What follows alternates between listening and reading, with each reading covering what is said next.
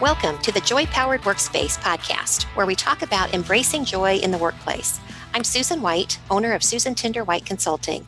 With me is my dear friend and co host, JoDee Curtis, owner of Purple Ink, an HR consulting firm. Today, our topic is diversity recruiting.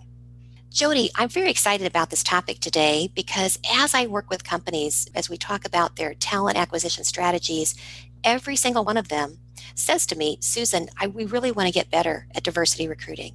Mm-hmm. And then I have to peel that back and say, like, what do you mean? Usually I hear things like, our workforce is really aging. We've got a lot of people talking about they're contemplating retirement. They really want to start attracting people of different generation. I hear that quite a bit. I also hear from companies they're saying, you know, we have a board that is primarily all white males. Our executive team is primarily all white. We really want to reflect the communities we serve. We want to reflect our total population of employees better. Help us as we think about our talent acquisition and, and really our succession planning. How do we become more diverse? So I think this topic is one that is going to resonate with a lot of our business leader listeners as well as our HR professionals. Yeah. Well, and I love the way the, as you mentioned, some of the companies talking to you were saying, help us be better at it. I hear a lot of companies saying, we need to do it, but we don't know how. Or we've tried this and we've tried that and it didn't work. So we're not, you know, it's not going to happen for us. I even talked to a president of a very large company just in the past couple of weeks who said, I think diversity is important, but I feel like we're we're doing a good job of it because we do a lot of governmental projects that require us to have minority subcontractors. So we're doing that a lot more than people think. And I thought, but as our conversation went on, I said, well, I think that's important. I think that's great. You have minority contractors, but do you have people within your own organization? I think he he felt like he could check the box on that one. Like, oh, we've got minority subcontractors. We're good. We're moving on with with regular business day to day. So, yeah, so important to think about the innovation, the different ideas, the different cultures that we can bring together. The, the real a definition of diversity recruiting is the practice of hiring candidates using a process that is free from bias for or against any individual or group of candidates. And we have to be intentional about mm-hmm. doing that, about seeking out people who are diverse, whether that's uh, male or female, or ethnicity, or age, or where they went to college, right? Or right. Did, did they all grow up in rural communities or big cities? I mean, there's so many different factors we can look at to measure.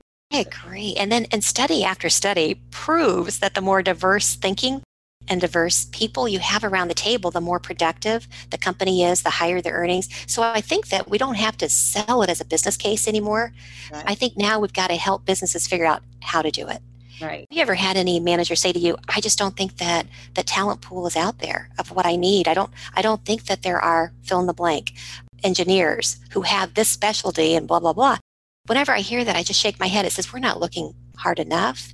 Or maybe we need to take internal talent who is diverse and invest in getting them the skills they need so that we can break through that glass ceiling to help that individual and make us a better company.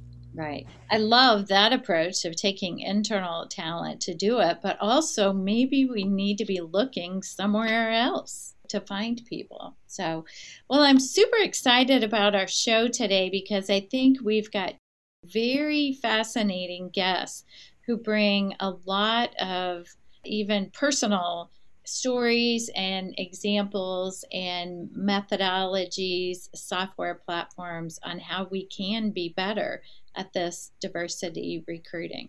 I think that's going to be great tools for all of us. So let's get started. All right. Now, a word from our sponsors. This podcast is sponsored by Susan Tinder White Consulting, a progressive human resource practice that helps businesses resolve people challenges through consulting, coaching, and training. Whether the opportunity is in a corporation, a not for profit, or a government agency, HR solutions are tailored to optimize individuals and organizations' strengths. You can reach Susan via email at susantinderwhite at gmail.com. That's Susan, T I N D E R W H I T E, at gmail.com, or by phone at 317 332 8017, or via the company website susantinderwhiteconsulting.com. We look forward to hearing from you. Our first guest today is Jerome Ternynck. Jerome is a recognized leader in the recruiting technology industry with three successful exits over 30 years of building global businesses and award winning software. He argues that the ability to hire exceptional talent is the true sustainable differentiator for any business to compete, especially when nearly 80% of CEOs see hiring for key skills as their major threat.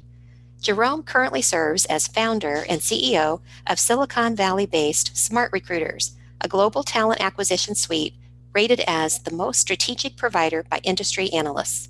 He dedicates personal time to connecting people with jobs as well, having started the reverse recruiting movement and volunteering with entrepreneurs in training programs of state prisons. Jerome, we are so excited that you're with us today. And particularly, we understand that you've recently released 10 principles of diversity recruiting. We know our listeners are hungry, trying to figure out how do you become an employer that really does a good job at bringing in diversity. Would you be willing to share with us your 10 principles? And we'd love to hear any of your insights. Yeah, of course. Thank you for having me. And you're right. I, I think that diversity recruiting, like many topics, is full of good intentions. Like people want to make a difference, uh, but they don't really know where know where to start right? And so mm-hmm. at SmartRecruiters we're a talent acquisition suite so we power recruiting for hundreds actually thousands of organizations big one visa linkedin twitter bosch and so on. And i talk to all our customers who are the global heads of recruiting and i say so what are you guys doing? And they always have some anecdotal project oh we're sponsoring this university we partnered with this association but they never really had a consistent answer to say okay, in an ideal world, what does great diversity hiring looks like? And that's why we teamed up with all our customers to try and define a market standard to say, okay, these are the 10 things that you can do as a, as a head of recruiting, as, a, as an executive in an organization to drive uh, more diverse hiring. And so I'm happy to share, uh, share those with you if that makes sense. Yes, yes please. please do. So we started with the very basic is you need a diverse hiring team. So underrepresented groups need to be properly represented within the hiring team such that hiring decisions are not driven by a single person who replicates bias, but actually by a diverse team. And this is the hiring manager, the interviewers, and the recruiters. Like, if the team that actually makes the decision is not diverse, you're never going to reach diversity. So start there and scrutinize who's on the hiring teams, who makes the hiring decision, and influence that at the start, right? Second, make sure that the hiring team uh, is properly aware.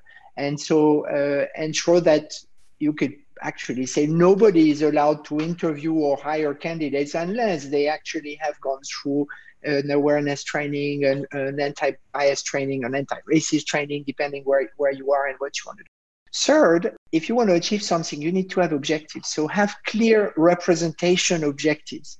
And to the extent permitted by law, state those representation objectives for each job categories and measure your business against those objectives, right? Uh, a white dude sales manager who has hired 10 white males in a row should actually be fired, like seriously, right? So you actually have to hold your account, your executive accountable for representation. Jerome, yes. I'm sorry. I just wanted to ask a quick question about that because this, this, past week, Wells Fargo made the news because I think it, I'm trying to remember, was it the OFCCP who's challenging the fact that they've said that we're going to increase the minority representation, I think at their executive level, by a certain amount over the next year or whatever. And Wells Fargo came back and said, no, we don't feel like we're making decisions based on race because obviously you can't discriminate on the basis of race. I don't know if, if your group has looked at that or there's concern when you set objectives, you set certain targets. Are you starting to make decisions based on race? You are. You absolutely are. And um, and I think that it comes to a simple question that I have actually asked to every single person I interviewed for this, and I, it gets like close to 100. And I always close my interview or my questioning by this one question Is discrimination acceptable in the name of diversity? And it's really interesting because you have half of the people are like, absolutely yes. Otherwise, how can you change the past, right? And the other is like, oh, oh no, no, no, no, no, of course not. It's like, yeah, but uh, uh, yeah, if, if you don't if you don't bend history, you're not going to change history. There's a big lawsuit that actually Google lost uh, because they at some point this is like five years ago, uh, mm. they sent an email to their recruiter say, guys, we have enough white and Asian males in the pipe. Like, don't invite any more to interviews because we really need to focus on having more women, more ethnic diversity, more this, more that. So and then uh, one of the recruiters sue them actually for discrimination rightly so because it is discrimination but then if you don't do it then you just you know if if the stanford engineering output is a 98% of uh, uh, white males then you are going to hire 98% of the white males unless you do something against it. So i actually think that you can do much. What you cannot do is change the demographics. What you can do and this is in the principle is you can overinvest in uh, sourcing channels that provide underrepresented groups right yeah. and you can basically as an organization by being yourself inclusive diverse and and committed to diversity you end up getting an unfair share of the diverse talent and well, your competitors can remain white males dominated, whatever, they'll die over time, but you're getting the best talent, you're getting the benefit of being diverse. So I think there's a way to do it that you basically quote unquote discriminate at the sourcing level because you put your money to find diverse talent which in a way is discrimination. If you are going to sponsor a, a, predominantly black college and not sponsor Stanford anyway, you are discriminating, right? I mean, mm-hmm. your assumption is you're going to get more black. And so we have to, whether it's about black or it's about women or it's about any form of diversity, we have to be clear that yes, you need to bend history a bit. Now, what you cannot do, I think, is like face two candidates and say, okay, yeah, I would love to hire you uh, but unfortunately you're a white male. Hmm. Uh, yeah. Although, although, although this actually happens in other areas that are not recruiting related, and we could talk about this. But uh, if you hire a board member, for example, as part of our plan to become an anti-racist force in the recruiting market, which I, we published a few months ago, I stated I will hire a black woman to the board. If you are a white male, don't apply. You're not getting hired right? So that's discrimination. Is it, or do I am I just looking for a presentation? Uh, we recently had one of our big customer when we signed our renewal, they inserted a new clause in the contract. This is a Fortune 50 company. We're like, what is this clause? And this clause says, by doing business with us, SmartRecruiters commits that 15% of its suppliers will be from diverse or black owned businesses. I mean, that's discrimination because I called my advertising agency and I told them, sorry, you're white. We're yeah. going to have to switch, right? But unfortunately, this is how you bend history, right? You're the state of California, and wasn't your governor just recently said that I think by the end of 2021 for boards, isn't it that they have to have a certain percentage that is from a, I think either a, a minority group or maybe it's female, I'm not sure which. Wasn't there something recently that, that he's mandating it at the state level? Yeah. Yeah, and I think the the I'm hoping that businesses can react faster than the legislator.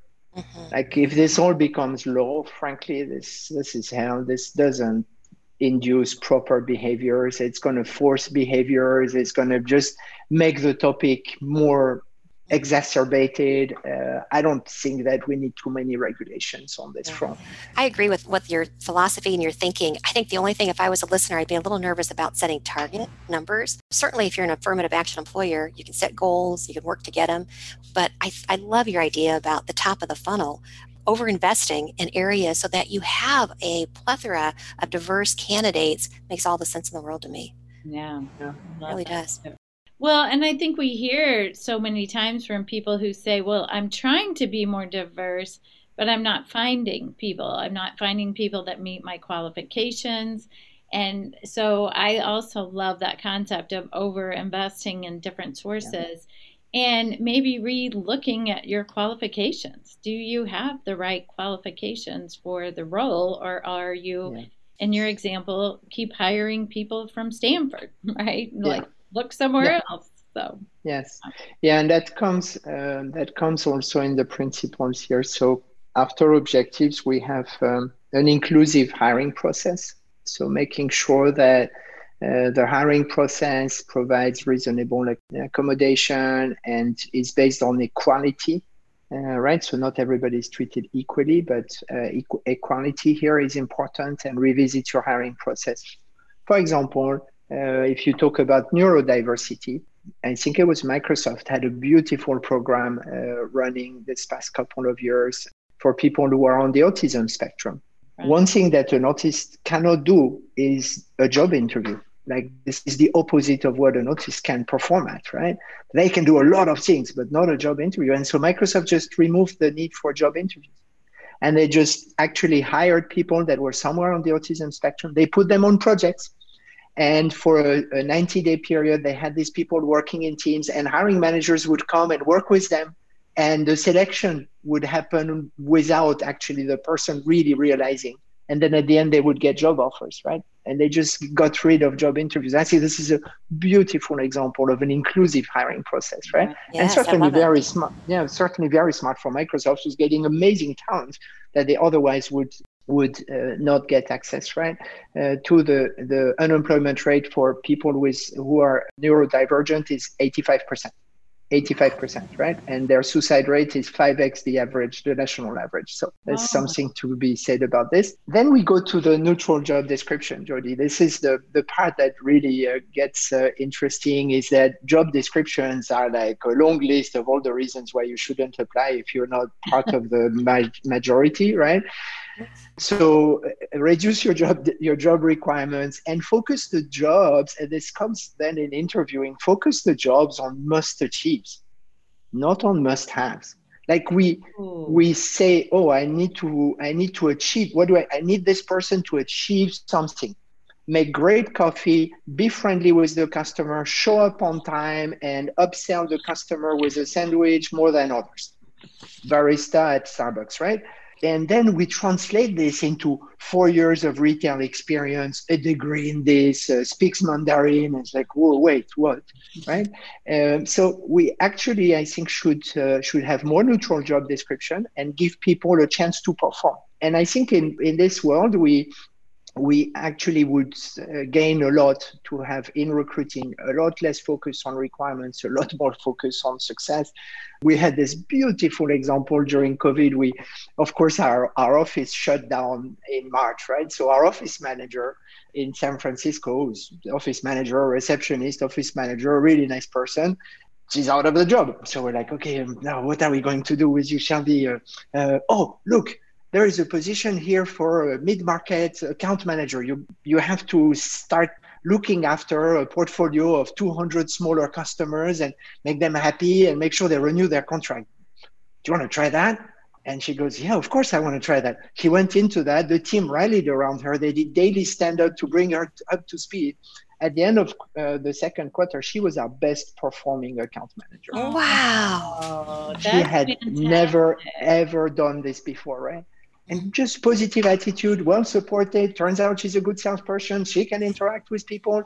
Now, do you think she would make my screening or my job requirements? She wouldn't even apply to the job, no. right? And so I think we we would discover untapped talent yeah. by relaxing a bit our requirements. So I'm I'm I'm very uh, uh, very interested in that. Jerome, I'm um, going to start using that must achieve. I think that's a great way to, to reframe a job description. Yes. And so much yes. better for the candidates too to understand what the expectations are for the position as opposed to just the job description itself. So I think it's a win-win on both sides. it is, and I'll come back to that actually, because as part of the process, it's also an important way to evaluate candidates. But before I do that, after job description, we get to the dedicated sourcing. Um, so this is principle number six.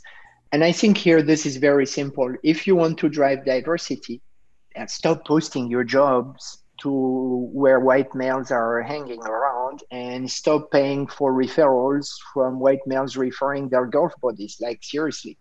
Mm. Uh, and put your money where your mouth is and actually drive proper sourcing programs, invest in marketing and in, in sourcing. And you should just like, if you say, okay, I'm going to put all my efforts in underrepresented groups, the majority is going to come organically anyway. And so you're going to come back with a pipeline of candidate that is naturally a lot more balanced and diverse. Then you got to, once you have diverse candidates, you got to make sure that you do not discriminate in screening. So the resume to interview, and this is a critical moment of the process. No bias screening can leverage technology for this. An AI can read things and make recommendations that don't look at the name of the person. You can mask resume, but I think it, it's a bit like you're kicking the can down the road somehow. Uh, but that does help because at this point today, the, I think it was the BBC recently tested Adam and Mohammed sent 100 resumes to 100 companies, the same resume, just the name is different. Adam got four times more interviews than Mohammed four times. Wow. So this is in full swing. Same resume, exactly. Sure. So just they just changed the name, send it to hundred companies, four times more interviews, right? Nice. Um, so so there, you know, it's like, oh, we cannot find them. Yeah, sure. right. right. No, right. And then when you dig, the recruiters usually aren't the problem. The recruiters, they got into recruiting because they love people. Usually they love diversity. They just say, yeah, I know if I submit Mohammed to this hiring manager, he's going to kill me, right? So actually, you you have to take control of that screening process and force uh, force through an equal or an, a proper representation. Yeah. Uh, and then that takes me to interviewing and uh, structured interviewing. And this is probably, if you're going to do one thing on this list, this is the most important one. Because interviewing, this is where bias happen, right? It's like we are biased as human. Right. We all bring we our own biased, filters. Right? Mm-hmm. You, of course, right? So, we're, we're, if you go into an interview and we have a chit chat, what am I evaluating? My chit chat is evaluating whether I like you as a human being. Guess what? This is irrelevant for the job. Like it really doesn't matter. It matters if you have the right values. It matters if you have the right personality for the job. It matters if you have the right capabilities, if you can achieve the job. It really doesn't matter if I like you or not. And most people evaluate, did I like this person? Mm-hmm. So you need to have structured interviews with a clear interview scorecard uh, that defines the must achieves. And you need to ask, force, not ask, force your interviewers to actually fill in this scorecard. And then you drive the, deci- the hiring decision based on documented evidence of a scorecard.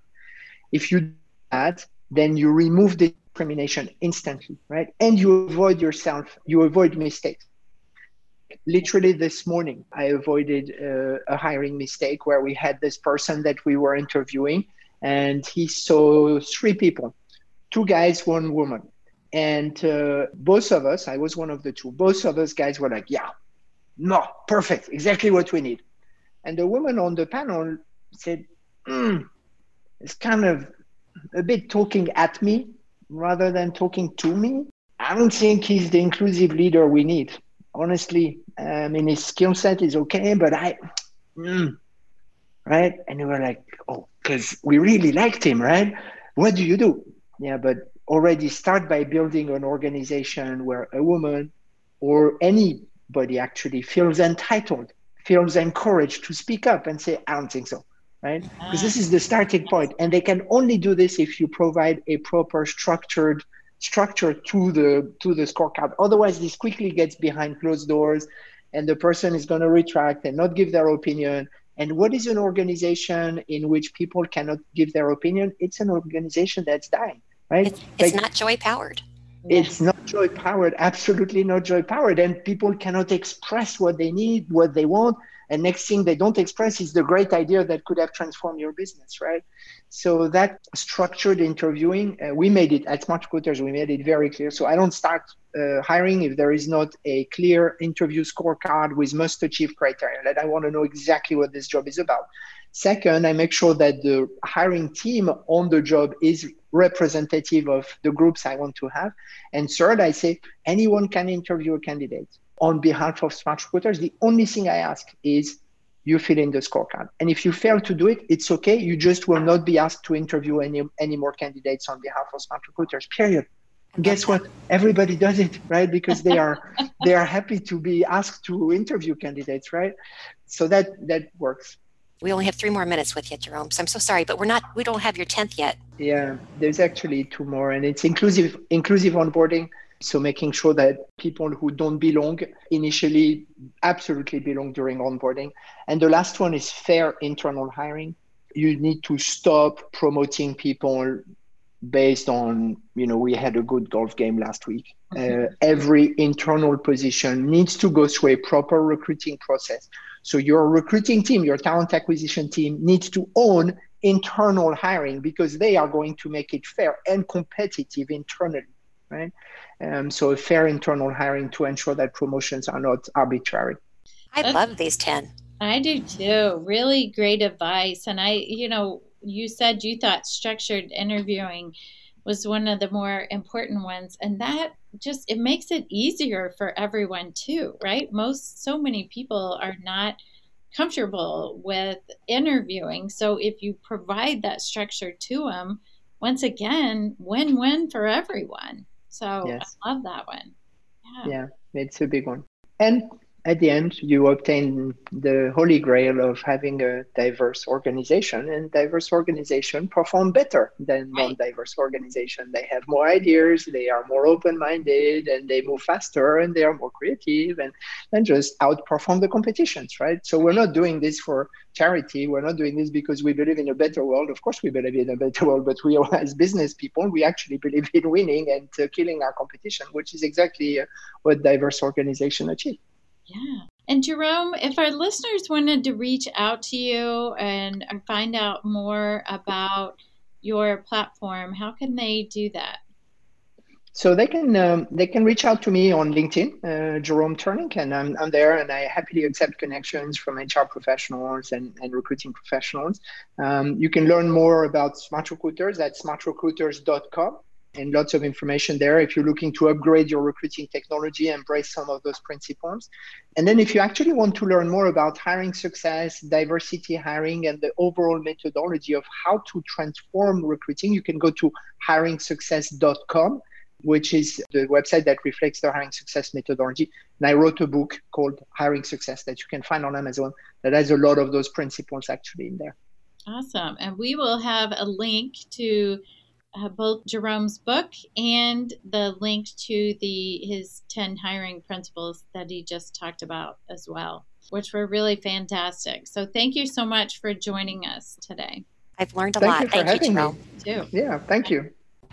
Now, a word from our sponsors. The Joy Powered Workspace podcast is sponsored by Purple Ink. Purple Ink's customized HR services will help you make your workspace joy powered. Whether you're looking for help with recruiting, compliance, or leadership training, we listen to what you need and tailor our solutions to you. What we won't change, our positive approach. Check out purpleinkllc.com. That's purple, I-N-K-L-L-C.com to find out how we can help your business. Our second guest is Vern Howard. Vern is the CEO of Hallo, a diversity recruiting platform that helps connect college students across the country with leading companies like Apple and Google. Hallo was started when he realized in college that he lacked the correct network and informational resources to attain his goal of working for a top corporate brand. He also noticed he wasn't the only one. Hallo has raised $1.9 million in funding from Canaan Partners, Tribe Capital, Kleiner Perkins, and many other leading VCs. Welcome, Vern. We are so glad that you're here. Would you be willing to tell us a little bit about Hallo, when you started it, and how the platform works? For sure. I think that the biggest thing is is right now in this space of HR, diversity is super important. And um, for me, my journey to starting Hallo was much of my own story. Graduated at 16 and ultimately didn't know what I wanted to do after high school and uh, went to college in Virginia to study computer information systems. Got a job working at Capital One, building out their mobile banking applications. And inside a desk, I was a hacker at Capital One as well. Wow. Uh, now, hey, I got to stop you for a minute, Vern. You graduated from high school at 16? Right. Yeah, yeah. I, was super I am young. so impressed. No wonder they needed you as a hacker. You're probably super crazy smart. yeah, it was, it was it was a fun and interesting journey. And I think it's funny that you even say that that story was something that Capital One, when I originally started working there, they'd send me around to tell that story to students to kind of like recruit them into our organization because oh. like this thing where like you can do whatever you want. And I didn't go right. to like a traditional like Ivy League school, which most of the new hires at Capital One did. And two things I just noticed was that one, students lacked access to information on like the how to, how to get a job at whatever company. And then they also lacked access on the network to act on that information. And I kind of set out on this mission that I was going to build a platform that gives them access to both of those things so they could make better decisions in their career, regardless if they had money to go to a top tier school or not. And uh, 2017, I kind of started building out this just forum where students could ask questions to employers real time. And uh, we raised some money and it scaled. And now we're in 1,200 universities in the US. So pretty exciting. Oh my gosh. Fantastic. Vern, do you think that most companies are quote socially aware and are do you really think they're doing the best they can in terms of diverse recruiting? I think that they are doing the best that they can with the knowledge that they have. Mm-hmm. Right. So what what's happening is I think we've looked at diversity and inclusion from a lens of being very transactional. Like I want 300 URMs and three like it's very data driven on in a negative sense. But I think one thing that a lot of companies don't understand is like we have to figure out how to build diverse relationships and authentic relationships in these communities. So that it's not a checkbox thing where we we're looking to hire 300 urms whatever that is but more so we're trying to kind of build relationships in these communities to understand how we can organically attract these people. Because once you hire a, a minority or a woman to your organization if the culture is inclusive naturally and is a great organization they will actually shepherd other people like them into your organization for you so you don't spend nearly as much on the cph right you you can't right and it's i think that community aspect is something that a lot of people aren't focusing on and you know it's something that we're trying to push as a narrative yeah, i like yeah. it I think that's a really smart strategy to, is to really get involved in the community. But are there any other types of things that fundamentally need to change within companies if they truly want to be great diverse recruiters? Yeah, I, I think the biggest thing that I saw in, initially is like a, a, ton of companies, especially as they co- go to recruit other talent, they they don't know how to really qualify them.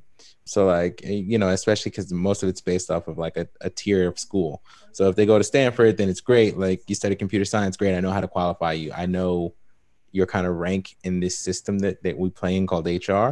But if you go to a lesser known school, what we noticed was that a ton of recruiters didn't know how to qualify those students. Like so at mm-hmm. Howard University, they don't know the number one major. So they don't know if they're talking to the top of the class or not, right? They don't know how to qualify the student. So we need to actually dig deeper to do research on certain organizations. And at Hallo, this is something that we built into our platform where we qualify those students for you. We actually rank students in their majors across the US to show the recruiters like this student's actually top of their class at this university you might not have heard of or visited yet, but they're top top of the class. And if you hire him or her from this organization, it's very likely you'll understand the ROI of doing business with this university, but also the ROI of diversity inclusion at scale um, when they help you recruit. So it's a lot of qualification there. And so I, I don't want to share your trade secret, but like what are the factors you use to rank students but beyond the GPA? Right, right. So one, it's tons of math. The trade secret is, is tons of math. But um, I, I think one thing we look at is, is outside of skill set and and like the GPA, also like where where do they fall in the category of like their since we built the application, we can actually measure how kind of hungry a student is to gather this information. What we noticed with students who go to kind of like the lesser known schools, internally we we're like, wow, these these girls and guys are like they're they're hustlers. Like they they really want to to to understand the ins and outs of getting a job at certain companies, and we can actually rank people on like how active they are, like how much they really want to gather this information. And what allows us to do is build this like weighted score, meaning maybe you your major at your university isn't like the number one ranked major at that university, but your thirst for knowledge, especially as it applies to our platform and other platforms, we can show your kind of grit score. Like, wow, this this student really wants to work here, right? And I think that's a that's a big thing we see as students from the, the kind of schools that aren't well known is they are insane learners and they want to move really quickly on how they make decisions and move forward. So that's interesting, Vern. I actually went to a lesser known school. I went to a mm-hmm. small school in southern Indiana, the University of Evansville. And I have always thought that, and especially since I've seen my own kids mm-hmm. go through college at big, well known public universities where companies come to them. And I think, wow, I wish I had that. Like, I although uh, we had some companies come to us, the majority of my friends and people I went to college with, we had to seek companies out. And it is a totally different experience. Yeah. And it's it's different and it, it kind of makes you work harder, but also become like this master, not a hacker, but like very intentional with how you do things and figuring out ways to maneuver around to get those careers at certain companies that kind of don't interact with your university today. Right. Vern, what do you think is one thing that HR departments or recruiters could implement today to ensure diversity is happening in their recruiting practices? I think a big thing, you know, COVID has had like a massive impact on uh, on everyone in a negative aspect for sure. But I think one of the biggest things that it it, it is like dropping barriers in the system to allow us to have these digital communities and digital communications. I think it's an an insanely great time for companies and recruiters to build relationships with these communities, as I said, online. Because uh, I think a big thing about HR that no one kind of mentions is like money spent needs to see ROI, especially when you're talking to CHROs. And I think the digital space is allowing recruiters to scale their efforts naturally, but also understand how they can increase their reach to build efforts in diverse communities. And I mean, there's no better time to do it than now, in my standpoint. So, Vern, why don't you share, if you would, the life experiences that led you to forming Hallo, which is really this diversity recruiting platform we've been talking about? Yeah, I think the biggest thing for me is I just noticed that there was like a gap in the market where like uh, a, a ton of people weren't gathering the access. It's not like they didn't have the talent or the necessary skills to actually move forward. It was just the how to. They couldn't actually get a foot in the door. And, and I saw a ton of other platforms out there for sure but none that really focus on the education of certain students to like make them move forward quickly. Um, and then in my own personal experience, I think most of the jobs that I've ever gotten, I was either quote unquote from looking at the job posting unqualified for, but I applied anyway. And I when I kind of had the opportunity to get in the door and go to the interview, I noticed that the the hiring manager would see that I had transferable skills from other experiences. And it just goes to the fact that conversation is like the ultimate equalizer, in my opinion. And that's why I always focus on building community. Nice. Vern, within, say, the next two years, how, how do you think diversity recruiting will change or maybe should change? Yeah, I think the biggest thing we're going to see in, during COVID is like, the, as I said, the barriers are going to be broken down. I also see this new generation. I guess we call it Gen Zers. They're they're very interesting, and they're in in a they have an interesting mindset. I feel like oh, I just turned 31, but like my generation was kind of 50 50 in a sense of like we kind of wanted to do what we wanted to do, but we still were just, we kind of, oh yeah, I'm, I still need to get a job, right? Um, this new generation of Gen Z, if a brand that they're going to even apply to doesn't like match their values in life, then they won't work there, and they'll go work another job until that right job that they really want comes comes into play. They're really big on their values and how they're their work aligns with their values at home. And I think that's going to push the message of diversity forward um, in a major way. So, yeah, I agree. Vern, what is the best way for any of our listeners to contact you if they want to learn more? Yeah, so I'm I'm active on Twitter and LinkedIn. So LinkedIn is just Vern Howard, but um also just check out Hallo for sure. We I interact with just about everyone on the platform, even though we we we are over 1,200 universities now. I still talk to just about everybody. So just H A L L O T H E R E dot com. Beautiful. Guys, Vern, thank you so much for joining today. Thank you. Thank you so much and take care, guys. All right. Thank you. Bye. Wish you the best. So, our next guest is Andrew Darby, Global Head of Talent Acquisition at Axis Capital, based in New York City. Prior to Axis Capital, Andrew worked at AIG in global executive recruiting. And prior to that, he was the vice president and an executive recruiter at JP Morgan Chase, which is where I had the pleasure of working with Andrew. He is my all time very favorite talent acquisition partner I've ever had a chance to work with. So I am just thrilled that he was able to make it to this podcast. Andrew, welcome. Thank you. Thanks for the lovely introduction. Ah, my pleasure. You're my favorite HR partner as well. If I, not just saying that, but that, oh. that's why we're here today. That's right. A great mentor. Even though we left the organization, we refused to quit each other, which is what I that's like. That's right. Yeah. so, as we're talking about diverse recruiting and trying to find diverse candidates, Andrew, how frequently in your career have you had hiring managers say to you, listen, we want to fill this opening. Can you help us find some diverse candidates? Yeah, I, I think it's uh, a topic that's all top of our mind, and it's a topic that's top of mind of managers. So I think what we need to do first is recognise that that's a really good thing. That that uh, managers are they're aware of diversity, equity, inclusion, uh, and they want it. And and so um, sorry for being long winded, but to answer your question, it's a regular occurrence that we, we get asked. And you, you do have to balance it, right, in terms of saying, I want a diverse candidate, or what we should be saying is we want a diverse slate of candidates because obviously you know there are legal things that we have to be aware of that the best best candidate should get the job but obviously there should definitely be a diverse candidate on that um, and also you know when there is there is more than one diverse candidate on on there what we found is that it's more likely that the diverse candidate will get the job, right? And so managers, if they just see one diverse candidate, they think that's the candidate I've got to speak to because that's part of the process. But actually, when you have a broader and more diverse slate, actually the candidates are more prone to get get those jobs um, in the long run. So for me, it's about providing diverse slates of candidates, but also providing diverse candidates on those slates. I know that sounds silly, but kind of more than one is really, really important. Yeah, no, I think that's a great idea. What do you do specifically to be able to find that diverse slate? What what have you done that has proven to be effective? Uh, you know what I, I found right now we're kind of in the kind of the second phase of diverse recruiting, if you will. And so I think if you speak to some of my colleagues across other organizations, they will say, we've got to develop diverse pipelines. Uh, we've got to have a diverse person on the interview slate. You know, we've got to post it to diverse websites. And they're really important, obviously, but they're kind of, um, again, for want of a better term, so last year, right? They're, they're the kind of shotgun approaches that, that kind of placitate rather than really make a difference.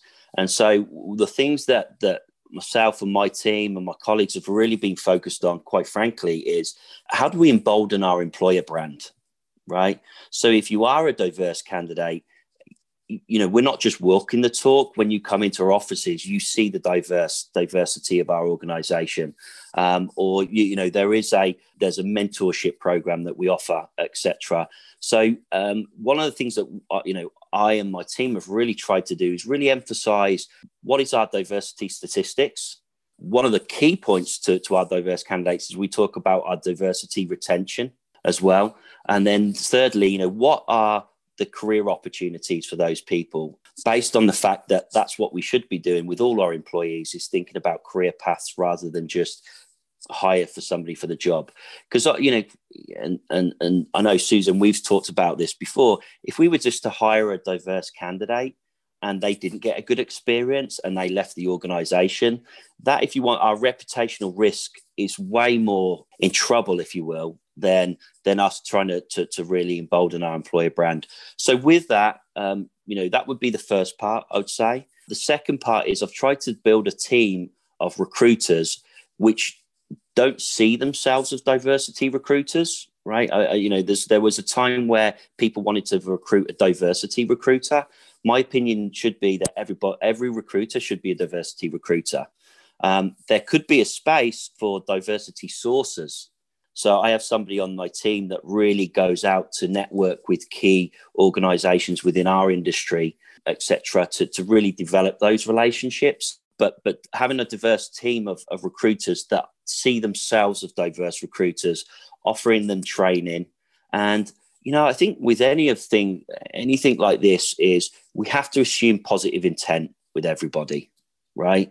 Um, I think that's really important as well. And do you mean that by the hiring managers, do you mean that by the recruiters, the sourcers? Who who do you think is really important that we help instill that positive, make sure that we assume innocence? Yeah, I, I think part of our role as recruiters is to be consultative and solutions based. I know they're kind of very buzzwords, but for a manager, this could be their first person they've ever hired. Mm. Sure. Right. And so, you know, they may not know some of the kind of diversity, equity, inclusion kind of programs that we're involved with.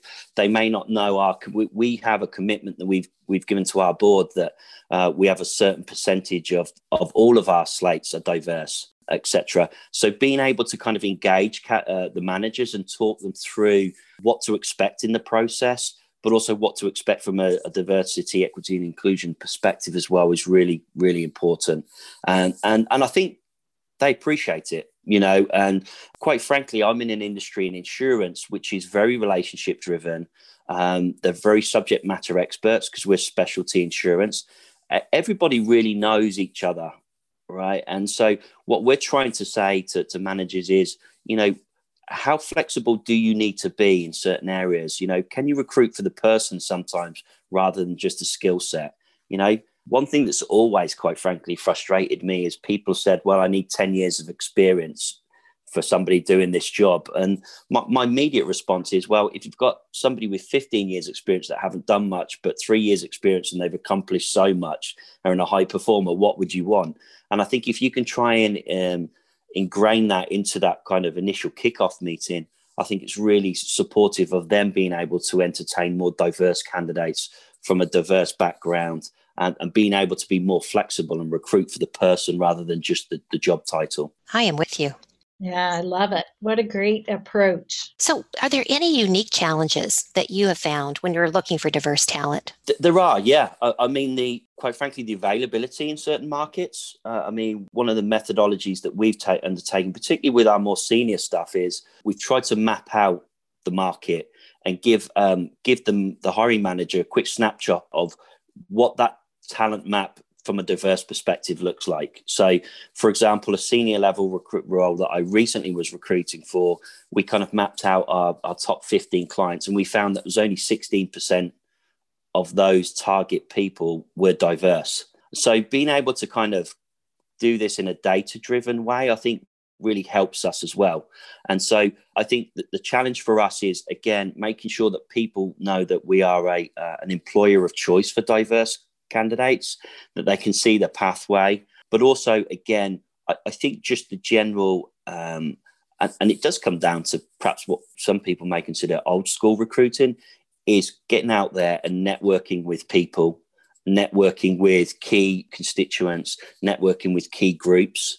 Uh, and also something that we've uh, found very helpful is setting up some networking with um, key, obviously, universities and alumni centres that we can drive um, networking um, to jobs to to network with them and amplify our message. I mean, Axis to give give your listeners a, a, an overview is about uh, 2,000 people globally. So you know, it's not a company that most people, quite frankly, would know off the top of their head. You know, we're a very specialty driven um, insurance company, and so to be able to compete with some of the companies that uh, that we know, the, the, JP Morgans, the AIGs, etc. You know, h- how can we attract those talents so that they know um, that we're a, we're a, an employer of choice for, for, for that is really really important. Mm-hmm. And Andrew, when you mentioned that you did a map, diversity map, and, and your example said that maybe 16% was diverse, what does diverse mean to you? Does that mean they're not a white male, or does it does it age uh, everything? You know what? That is a that's a terrific question, and it can mean something. And one of the issues, because we are a global company, is it could mean something different in UK and Europe compared to the US. You know, obviously, um, as you could probably tell, I'm not originally from from New Jersey, uh, but most of my career has been here.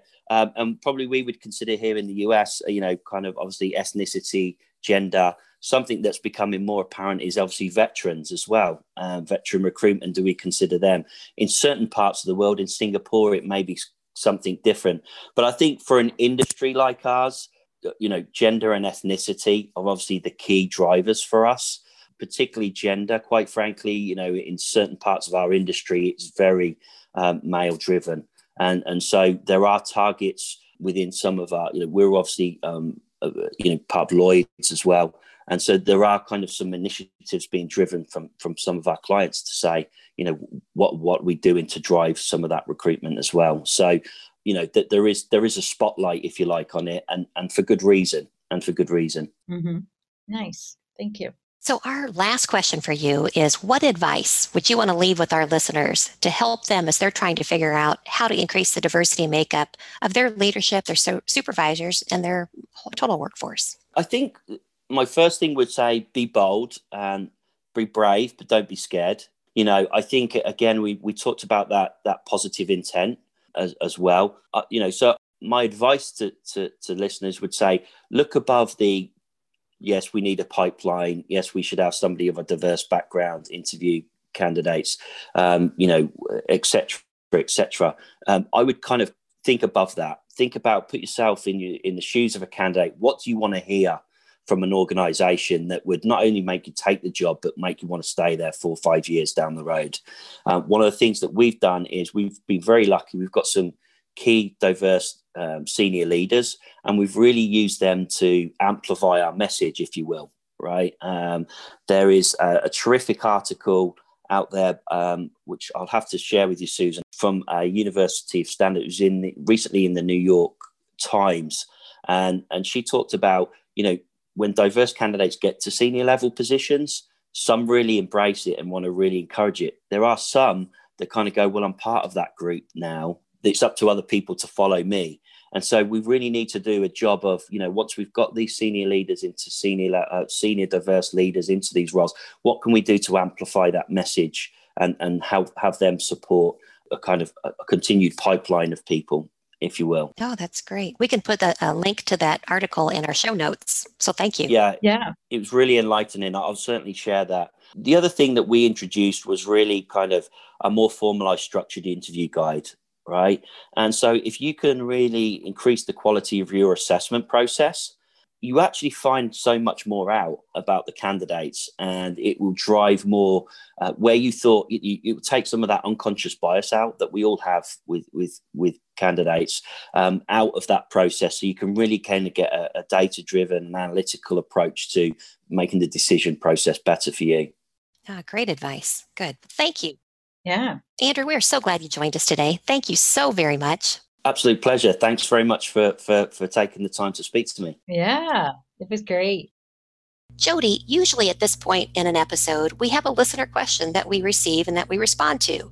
Today, we're going to have a co host question from me. After working in HR for decades, I continue to be puzzled when, on occasion, I meet someone for the first time at an event, a party, a wedding, a gathering, and they ask me what I do. And I say, Well, I work in HR. And sometimes a person either groans or they laugh or they respond, oh man, I avoid HR people.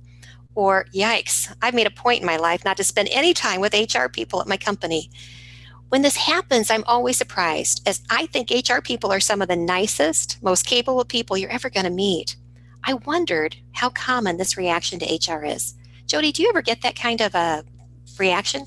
Oh, yes. I can tell you, I have two sisters, actually. So, in my own family, who always are thinking, like, oh, I don't know how you work in HR. Oh, our HR department's not very good. Oh, I had to go to HR today, right? It's like a constant battle. So, I know exactly how you feel.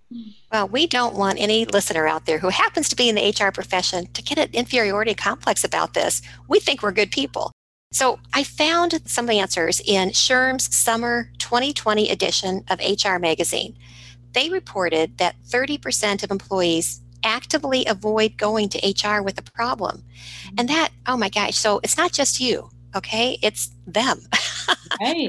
they're actively avoiding us. But here are some of the reasons that this research said as to why these employees actually avoid HR. JoDee, let's share those. So 38% of the people said the issue seemed too minor. And I can understand that one, right? And maybe that's healthy. Maybe they can figure it out themselves or talk to their manager or work through it with their team. But I'm not sure about the next few. Yeah. Okay. So 38% said they felt their HR department didn't enforce company policies equally. That really uh, unnerves me. I, I hope that that hasn't happened in that person's particular company. I hope it's a misconception. If it isn't, gosh, we got to clean that up. We got to make sure that all policies are applied equitably, right? But if it isn't, HR, you've got to get the word out there and build rapport and build trust because you don't want people suspicious that you're playing favorites. Right. Well, the next one's even worse that 35% said they didn't trust HR to help. Like, ouch. Yeah. Again, you wonder did they have a bad experience or is it their perception that maybe HR can't help them? Fair enough. 31% feared retaliation. So mm-hmm. they were afraid that if they came forward and talked to HR, that maybe something bad would happen to them. That's very scary. Yeah.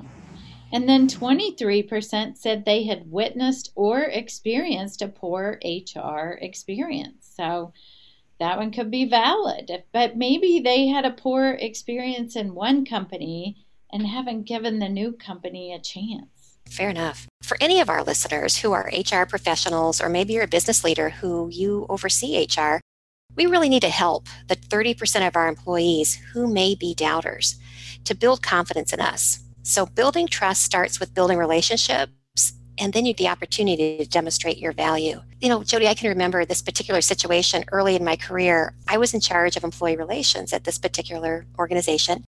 And we decided we were going to do an employee activity and bring everybody and their families into a really nice Saturday at the zoo. We happened to be in Indianapolis, and so the Indianapolis Zoo is a, just a great venue for any type of activity. So oh. at the time, we probably had, I'm going to guess, about two to 3,000 employees. And I was responsible to figure out with the budget we had, how do we get as many people to come and their family members? So I was working on like number of tickets per employee, cost, talking to the caterers, figuring all this out. And I remember just a couple weeks prior to the event, I was in our operations center and there was this particular staff member Sheila. I won't use Sheila's last name. Mm-hmm. And she, Sheila always tended to be kind of negative. I mean, it really about whatever what we were doing. It just she always thought there she was a little cynical, thinking that we were doing it for our good and not hers. So I ran into her. I said, Sheila, I really hope that you're coming to the company picnic at the zoo. I, it's going to be great, and I I'd love you to you know think about who in your family can make it, so on and so forth. She said, "Oh, Susan, you know what? If this company's doing it, they want something out of me." You know, it was just really oh. kind of negative. I said, Sheila, give us a chance.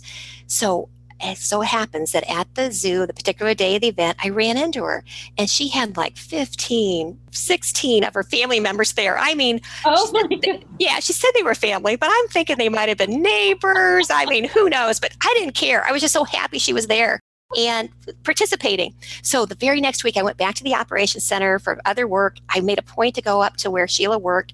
Sheila, I was so glad to see you at the picnic. What did you think? And I was really ready for this transformation. She was going to feel good about employee relations. She was going to feel good about the organization.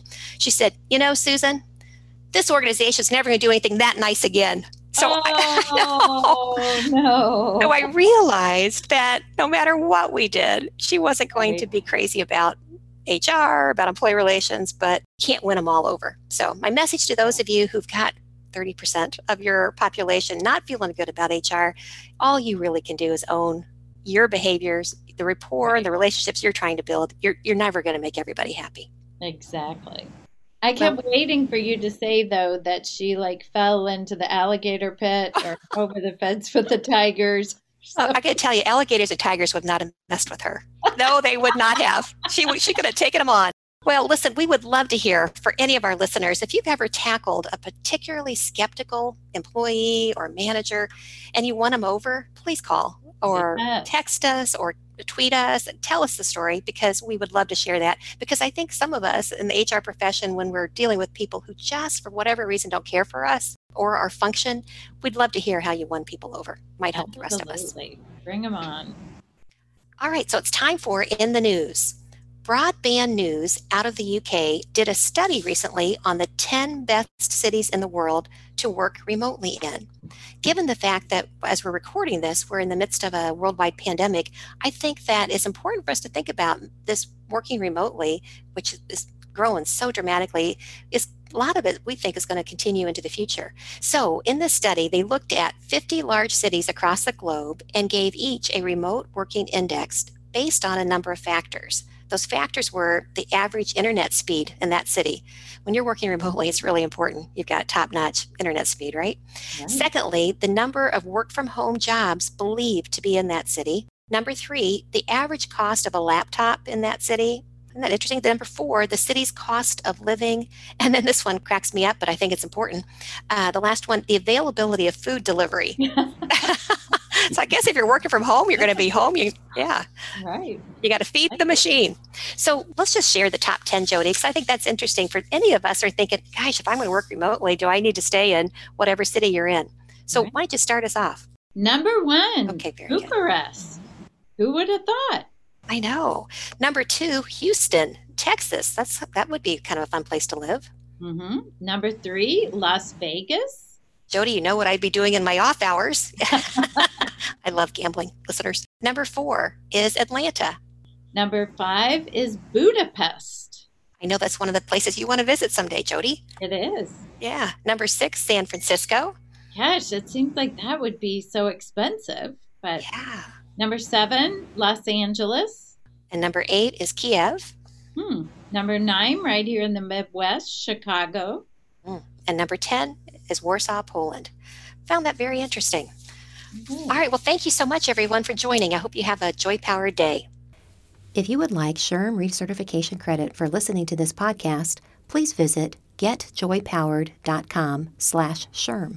You'll find an evaluation of the podcast, and once you complete the evaluation, you will see the SHRM recertification credit code and a link to a proof of participation certificate.